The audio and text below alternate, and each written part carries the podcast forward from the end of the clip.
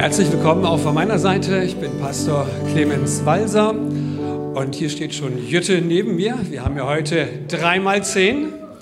Das heißt, drei junge Leute aus unserer Gemeinde werden heute das Wort Gottes weitergeben. Und wir haben so das Vorrecht, in ihr Herz, in ihre Leidenschaft reinzuschauen, die für Jesus natürlich brennt. Und das finde ich total gut. Es ist ein mega Vorrecht, das als Gemeinde erleben zu dürfen dass wir so einen Blick bekommen in die junge Generation. Und so würde ich gerne noch für Jütte beten. Nach Jütte wird Martha predigen und nach Martha kommt dann Mattes. Er macht dann den Abschluss.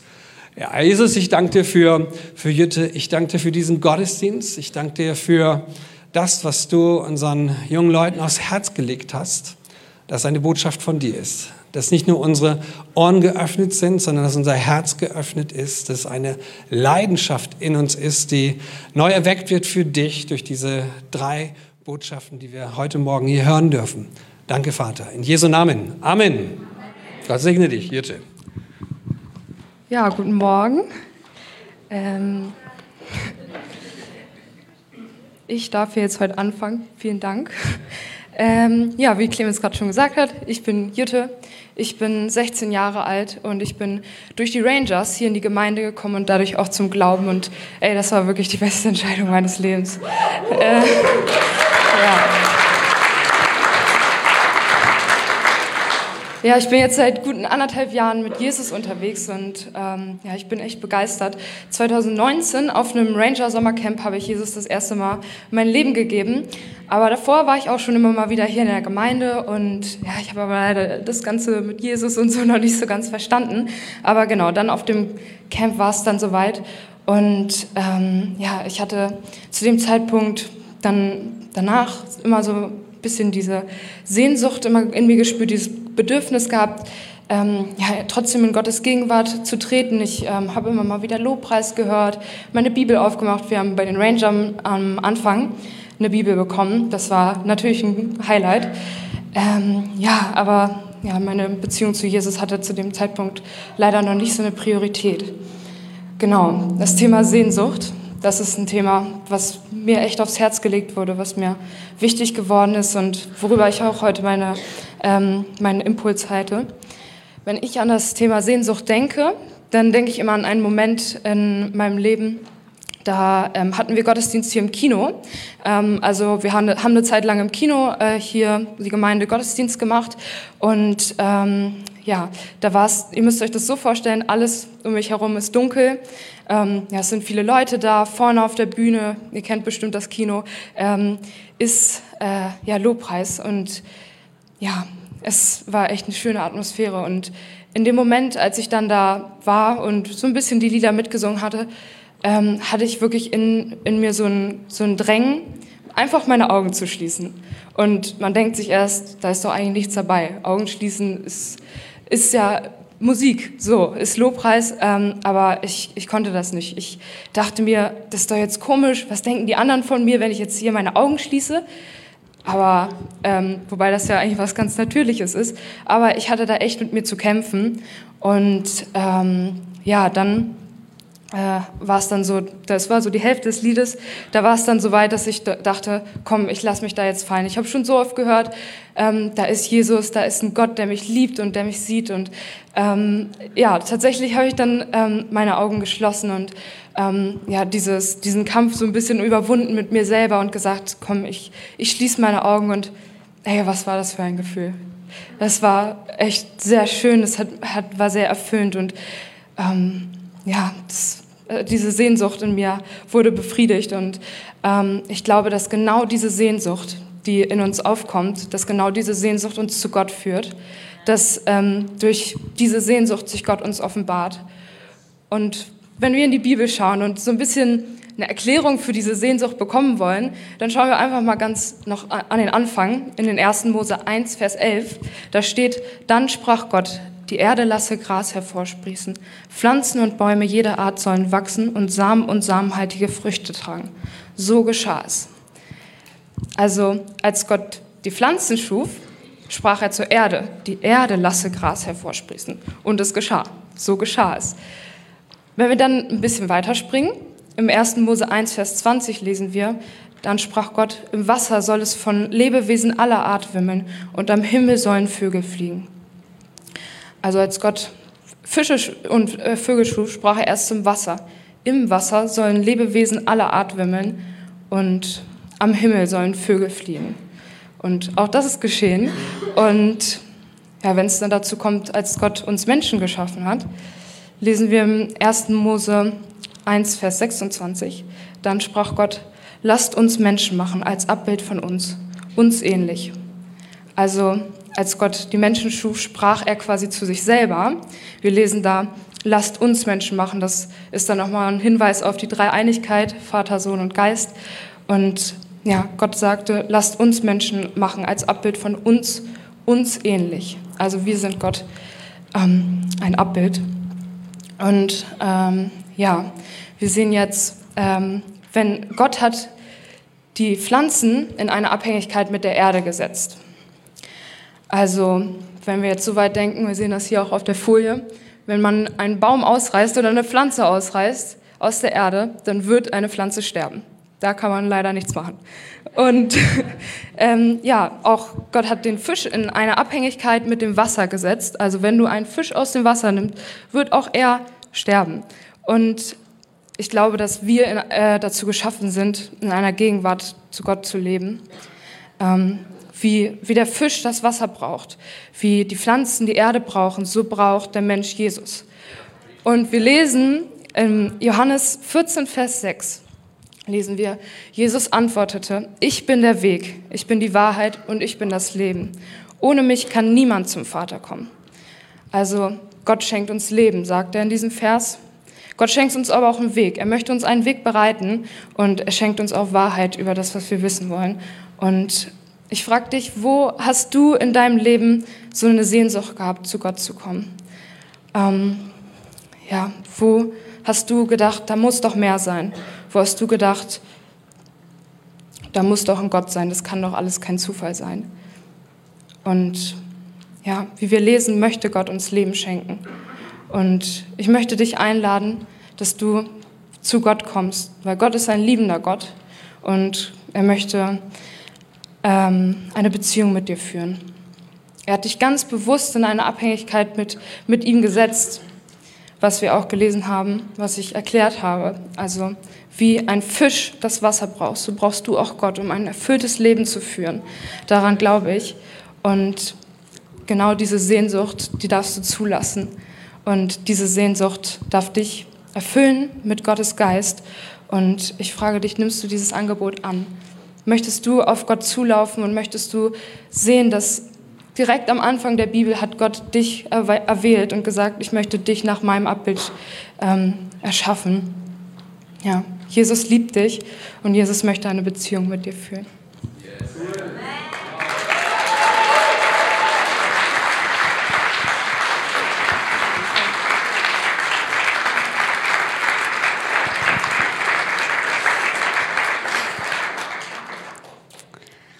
Guten Morgen auch von mir.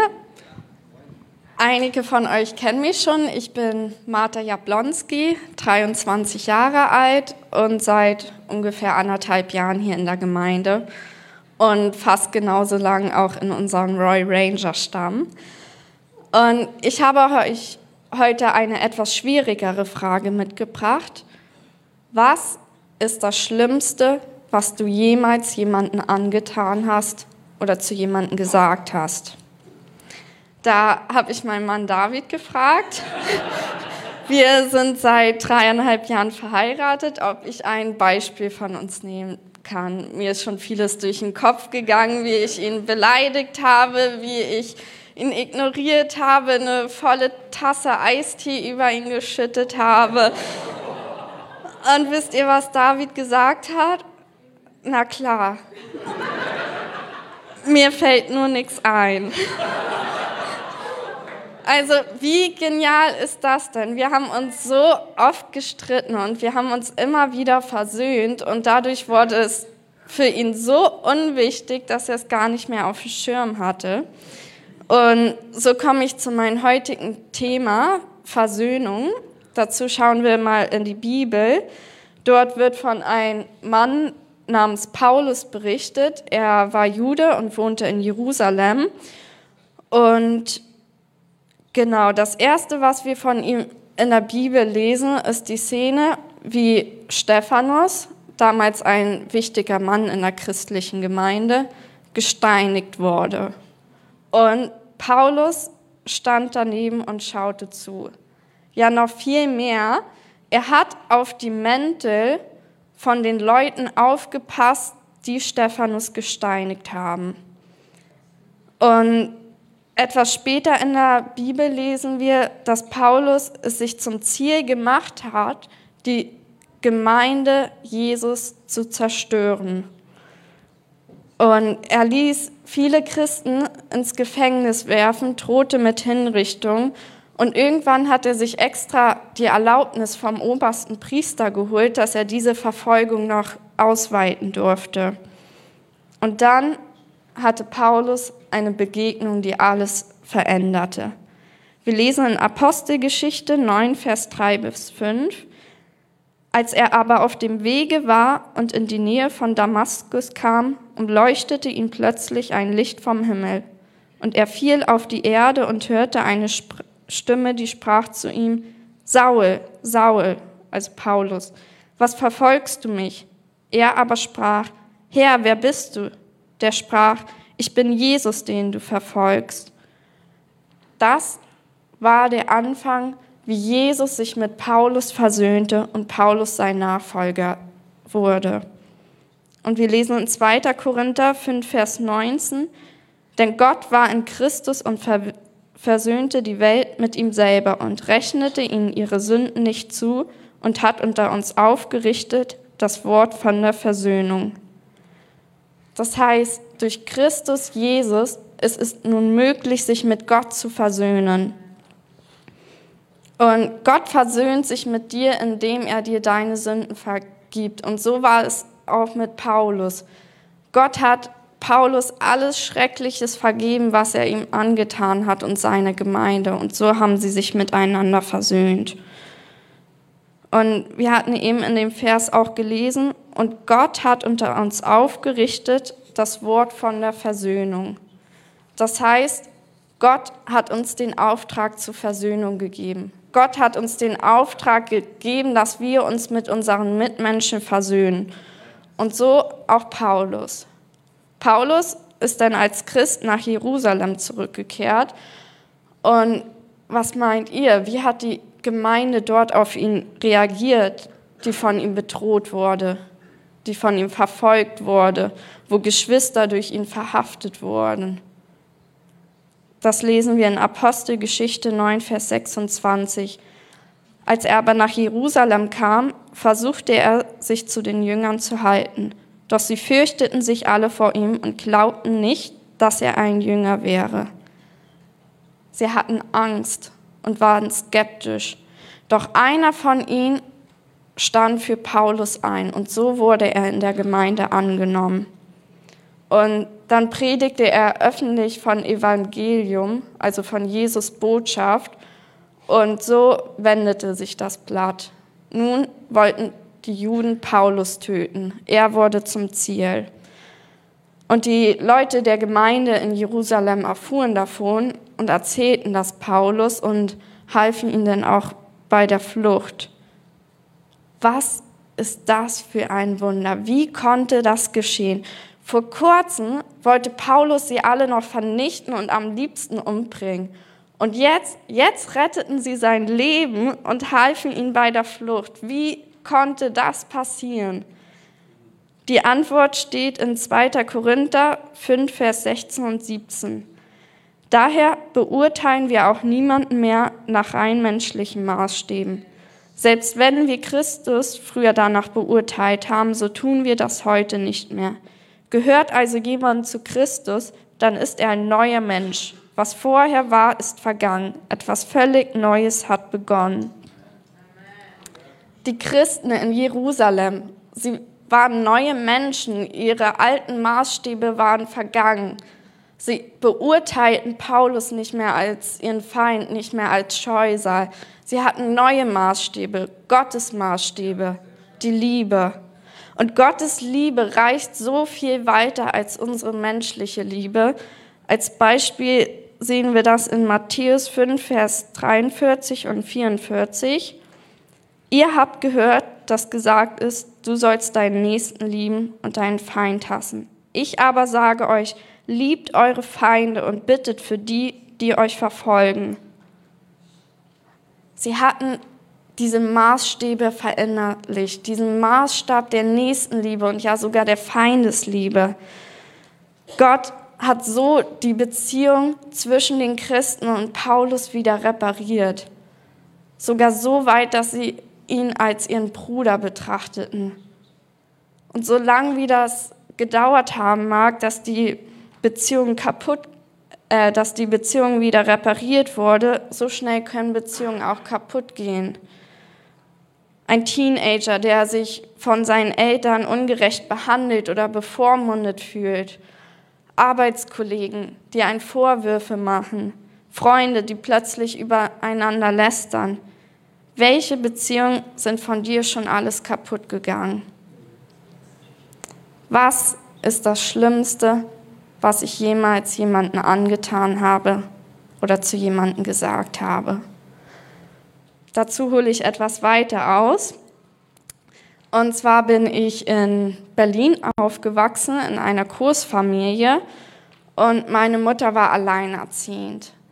Und sie ist leider schon gestorben, als ich zwölf Jahre alt war. Und dann war die Frage, was passiert mit mir und meinen drei anderen minderjährigen Geschwistern. Und meine zweitälteste Schwester studierte damals in Hessen, also 500 Kilometer weit weg. Und sie ließ alles stehen und liegen, unterbrach ihr Studium, zog zu uns nach Berlin und übernahm die Verantwortung für meine Geschwister und mich.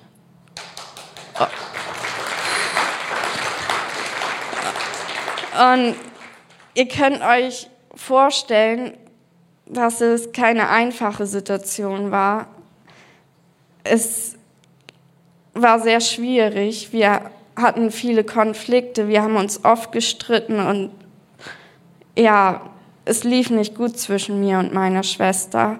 Und es ist immer häufiger eskaliert und irgendwann habe ich zu ihr gesagt, ich hasse dich. Ich finde es selber schrecklich, aber ich hasse dich. Und das war das Schlimmste, was ich jemals zu jemandem gesagt habe. Und ja, Gott sei Dank, heutzutage kommen wir wieder miteinander klar. Ja, noch viel mehr. Ich finde es schade, dass sie jetzt so weit weg wohnt bei Hannover und wir uns so selten sehen. Und ich freue mich immer, wenn ich mit ihr telefoniere und bei manchen Themen, da erhalte ich auch gern ihre Ratschläge ja, sie ist meine Schwester, ich, ich liebe sie. Und wie konnte es geschehen, dass unsere kaputte Beziehung wieder gesund wurde? Ganz einfach, Gott schenkte uns Versöhnung. Nichts von all denen haben wir verdient. Alles entspringt der Gnade und Güte Gottes. Gott, Gott hat uns geholfen, ohne ihn hätten wir das niemals geschafft. Durch Gottes Hilfe sind wir Menschen vom Tod gerettet worden. Durch Gottes Hilfe sind unsere Sünden vergeben und wir können anderen vergeben. Durch Gottes Hilfe können wir unsere Nächsten lieben. Durch Gottes Hilfe können wir unsere Feinde lieben. Durch Gottes Hilfe können wir anderen vergeben, indem wir an ihn glauben. Und zu Anfang habe ich in 2. Korinther 5, Vers 19 gelesen, denn Gott war in Christus und versöhnte die Welt mit ihm selber und rechnete ihnen ihre Sünden nicht zu und hat, und, und hat unter uns aufgerichtet das Wort von der Versöhnung. Ja, ich sage es euch, es lohnt sich. Nehmt Gottes Versöhnung an und gebt sie weiter. Mit wem bist du noch im Streit? Mit wem bist du noch in Unfriede? Dazu Kolosser 3, Vers 13 und ertrage einer den anderen und vergebt euch untereinander, wenn jemand Klage hat gegen den anderen, wie der Herr euch vergeben hat, so vergebt auch ihr. Amen.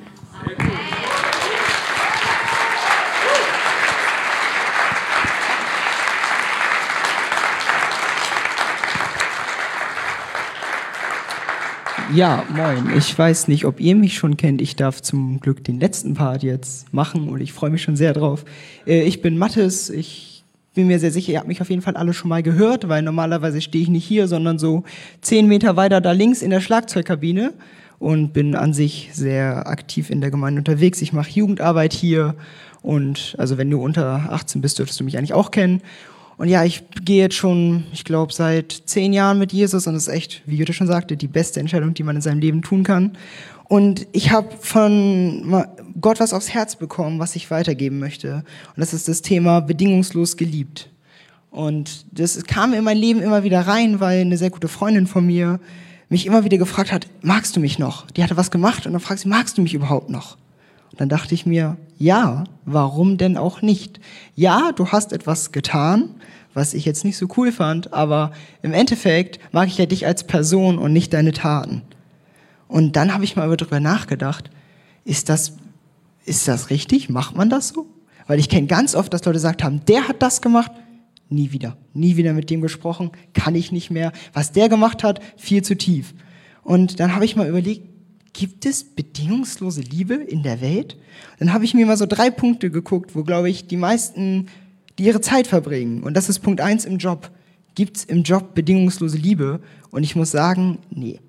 Also hätte mich jetzt auch gewundert, wenn, wenn du weißt, wenn du sagen kannst, in deinem Job gibt es bedingungslose Liebe, ruf mich an, ich arbeite da gerne. Aber nee, also ich meine, wir werden da angestellt, um zu arbeiten, das ergibt ja auch irgendwo Sinn. Da bin ich nicht da, weil mich die Person mag, sondern weil ich Leistung erbringen soll. Da bin ich mal einen Schritt weitergegangen, Freundschaft. Gibt es in Freundschaft bedingungsloser Liebe, äh, bedingungslose Liebe? Ich meine, darf mein, dürfen meine Freunde alles machen? Und ich sage, ja klar, sind wir immer noch befreundet, weil ich liebe dich, egal was du tust. Und da habe ich mir auch gedacht, also ich habe echt gute Freunde. Ich kenne meine besten Freunde seit 14 Jahren und trotzdem, glaube ich, gibt es Sachen, wo ich sagen würde, oh, das wird schwierig. Und dann bin ich auf den schwersten Punkt gekommen, nämlich Familie. Gibt es in Familie, also in Beziehung zu Mutter und ähm, Vater, in Beziehung zu Sohn und Vater und Sohn und Mutter. Gibt es da bedingungslose Liebe? Darf euer Ehepartner, darf euer Kind alles machen und ihr sagt, ja klar, ich liebe dich immer noch? Alles? Und da habe ich mir gedacht, ich glaube, es kommt vielleicht sehr nah ran, aber alles weiß ich nicht. Habe ich mich gefragt, warum ist das so? Warum ist das so? Warum finden wir das nicht in der Welt? Und wo finden wir es dann? Und die Antwort darauf ist super simpel.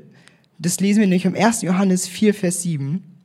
Liebe Brüder, wir wollen einander lieben, denn die Liebe ist aus Gott.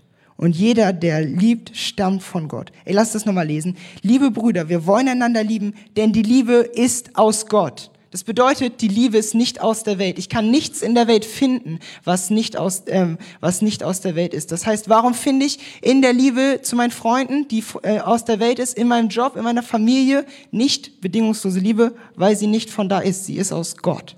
Und deswegen liebt nur Gott bedingungslos. Und gleiche Frage, gleich in einem Satz mitverhandelt, wo finde ich das? Natürlich bei Gott. Logisch, er liebt uns bedingungslos, haben wir gerade gelesen. Das Gute ist, es ist sogar noch besser, wir haben diese Liebe nicht verdient. Das hört sich im ersten Moment schräg an. Ich kenne eine Person, die da immer ganz krischelig wird, wenn sie sagt, oh nee, Sachen, die ich nicht verdient habe, die ich nicht zurückzahlen kann, kann ich nicht annehmen. Aber wir haben sie nicht verdient. Es gibt nichts, was uns gerechtfertigt hat, fast nicht, so komme ich gleich zu, warum wir diese Liebe erfahren sollten. Galater 2, Vers 16. Trotzdem wissen wir inzwischen sehr genau, dass wir nicht durch Taten, wie das Gesetz sie von uns fordert, vor Gott bestehen können, sondern alleine durch den Glauben an Christus. Was wir da lesen ist, nicht durch Taten, die das Gesetz fordert. Das heißt, durch nichts, was wir selber tun, durch keine eigenen Leistung ist diese Liebe verdient, sondern nur durch unseren Glauben. Aber warum ist das so? Warum verdienen wir durch den Glauben die Liebe Gottes? Und ich glaube, ich kann es selber noch nicht ganz beurteilen, ich, also nicht ganz, ich bin kein Elternteil. Ich habe nur Eltern, die sind super und ich habe einen super Bruder, Grüße gern raus. Ähm, aber ich kann's, ich glaube, Eltern lieben ihre Kinder in einer gesunden Familie richtig doll. Und ich glaube, es gibt sehr viel, also ich habe auch schon sehr viel gemacht, wo ich meine dachte, uh, schwierig, aber meine Eltern lieben mich, glaube ich, immer noch. Und das ist das Gute, weil wir, wir sind nicht nur, wir haben nicht nur Eltern auf der Erde, sondern wir haben auch einen Vater im Himmel. Und wir sind seine geliebten Kinder und er liebt uns trotzdem, egal was wir tun. 1. Johannes 5, Vers 1. Wer glaubt, dass Jesus der von Gott versprochene Retter ist, also ich oder ihr alle auch, die hier sitzt und glaubt, der ist ein Kind Gottes. Das ist die Zusage. Wir sind Kinder Gottes.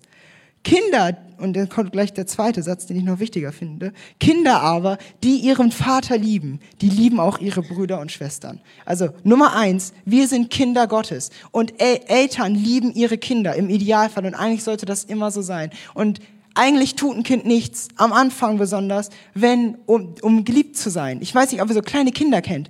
Ich arbeite, ich habe ein Jahr lang in meiner Ausbildung in der Kita gearbeitet, auch mit Krippenkindern von 0 bis 3. Die sind unglaublich süß, aber eigentlich tun sie dafür ja gar nichts.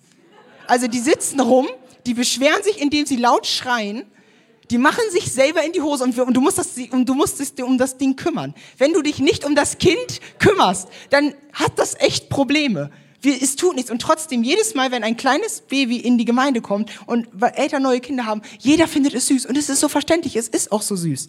Aber wir tun nichts dafür. Und trotzdem lieben wir diese Kinder. Und trotzdem liebt uns Gott. Aber der wichtigere Punkt ist noch, Kinder aber, die ihren Vater lieben, die lieben auch ihre Brüder und Schwestern. Und ich muss euch sagen, das, das ist ein Auftrag der uns hier mitgegeben wird. Denn wir lieben Gott, das heißt auch, wir müssen einander lieben. Wir sind Brüder und Schwestern im Geiste. Und das ist noch viel besser zu sehen in Johannes 13, Vers 34. Ich gebe euch jetzt ein neues Gebot. Liebt einander, so wie ich euch geliebt habe. So sollt ihr euch einander, untereinander lieben. Ey, liebt einander, so wie ich euch geliebt habe. Das bedeutet nicht halbherzig. Das bedeutet nicht, wenn du gerade nett zu mir bist. Das bedeutet nicht, wenn du gerade was getan hast, was ich sowieso cool finde. Das bedeutet es nicht. Das bedeutet, ich liebe dich, wenn es geht, und es ist unglaublich schwer, bedingungslos. Und warum sollte ich das tun? Weil Gott uns bedingungslos geliebt hat, weil wir seine Liebe weitergeben wollen. Es ist so gut, diese Liebe erfahren zu haben, dass wir sie weitergeben wollen. Und jetzt kommt noch ein fast noch besserer Punkt. Gottes Liebe ist im Überfluss. Ich weiß nicht, wir haben ein Privileg in Deutschland, dass wir einen Wasserhahn haben. Das hört sich jetzt im ersten Moment sehr komisch an, aber ein Wasserhahn ist ziemlich cool. Den machst du und da kommt Wasser raus. Und das, das hört auch sehr lange Zeit nicht auf. Also wirklich nicht. Ich weiß nicht, wenn ihr das mal vergessen habt. Morgens auf dem Hausgang mit Wasserhahn noch auf. Wenn ihr abends wiederkommt, der Wasserhahn wird immer noch Wasser geben. Das bedeutet, wenn ihr jetzt mal ein Glas Wasser auffüllen wollt und das unter den Wasserhahn stellt und das Wasser da reinläuft, wird irgendwann das Glas voll sein. Stellt euch mal vor, ihr seid das Glas. Gottes Liebe ist das Wasser und es läuft über und über und ihr habt immer noch genug. Wenn ihr das Glas wegnehmen würdet und müsst ihr nicht mal dafür sorgen, dass ihr schnell genug wieder unterstellt, um nichts zu verlieren, weil es ist genug Wasser da, um das Glas mehr als 100 Mal zu füllen. Und ich weiß nicht, ob ihr ein bisschen in Physik drin seid, wenn ihr jetzt zwei Gläser darunter stellen würdet und das Glas darüber stellen würdet und den Wasserhahn aufmachen würdet und das Wasser darüber läuft, läuft es in die zwei Gläser darunter. Das bedeutet, wir werden so doll im Überfluss geliebt, dass wir sogar noch viel mehr als genug Liebe haben, um sie weiterzugeben. Und ich glaube, das ist das, wo ich eine Ausrichtung oder einen Impuls setzen möchte in deinem Leben. Ich weiß nicht, ob du damit gerade was anfangen kannst, aber wir sind nicht nur geliebt von Gott unendlich doll und bedingungslos und wir können nichts tun, um diese Liebe jemals weniger zu haben, sondern wir haben auch noch genug Liebe von Gott bekommen oder mehr als genug Liebe von Gott bekommen, diese auch weiterzugeben. Und ich möchte dich ermutigen, vielleicht in die Woche oder ins Jahr 2023 zu starten und diese Liebe anfangen weiterzugeben. Ich möchte dich ermutigen, dass du Liebe, die du von Gott erfahren hast, weil sie so gut ist und weil du etwas Gutes weitergeben möchtest, sie an andere Menschen weitergibst. Mal fünf Grade sein lässt. Mal einfach mal sagen, okay, ist okay, ist passiert, wie Martha gerade gesagt hat, dass wir einander vergeben, weil wir so geliebt sind, dass Taten die Liebe nicht ändern sollten. Das finde ich ist ein Impuls, den man echt mal gut mitnehmen kann. Und ich glaube, wir werden jetzt gleich noch ein Lied haben und ich werde jetzt noch einmal mit uns beten. Und danach gehen wir nochmal eine Lobpreis, ein kleines Lobpreislied rein. Ja, danke Gott, danke, dass du heute wieder Zentrum in diesem Gebäude sein durftest. Danke, dass du uns liebst, dass du uns vergeben hast und in eine Abhängigkeit von uns gesetzt hast.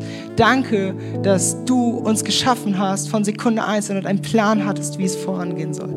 Und danke, dass du das größte Opfer der Welt vollbracht hast, den du deinen Sohn gegeben hast, damit wir mit, uns mit dir versöhnen können, damit deine Liebe, die so groß ist, uns erreichen kann. Dafür wollen wir beten, dass das jetzt echt in unseren Herzen wächst, dass wir deine Liebe immer wieder neu erkennen. Und ich weiß nicht, ob du das vielleicht zum ersten Mal heute hörst. Da möchte ich dich echt einladen, dass du heute sagst, ich kenne diesen Gott vielleicht noch nicht, aber du möchtest ihn in dein Herzen einladen, denn es ist so wichtig, dass du Gott in deinem Herzen hast, wie Jutta vorhin gesagt hat, wir leben in einer Abhängigkeit zu Gott und ohne diese Abhängigkeit ist eine Sehnsucht in unserem Herzen, die nicht gefüllt wird. Dafür wollen wir echt danken, Herr, dass du diese Sehnsucht gesät hast und wir wollen echt danken, dass du echt einen Plan mit dieser Gemeinde, mit jedem Einzelnen hier hast. Jesu Namen. Amen.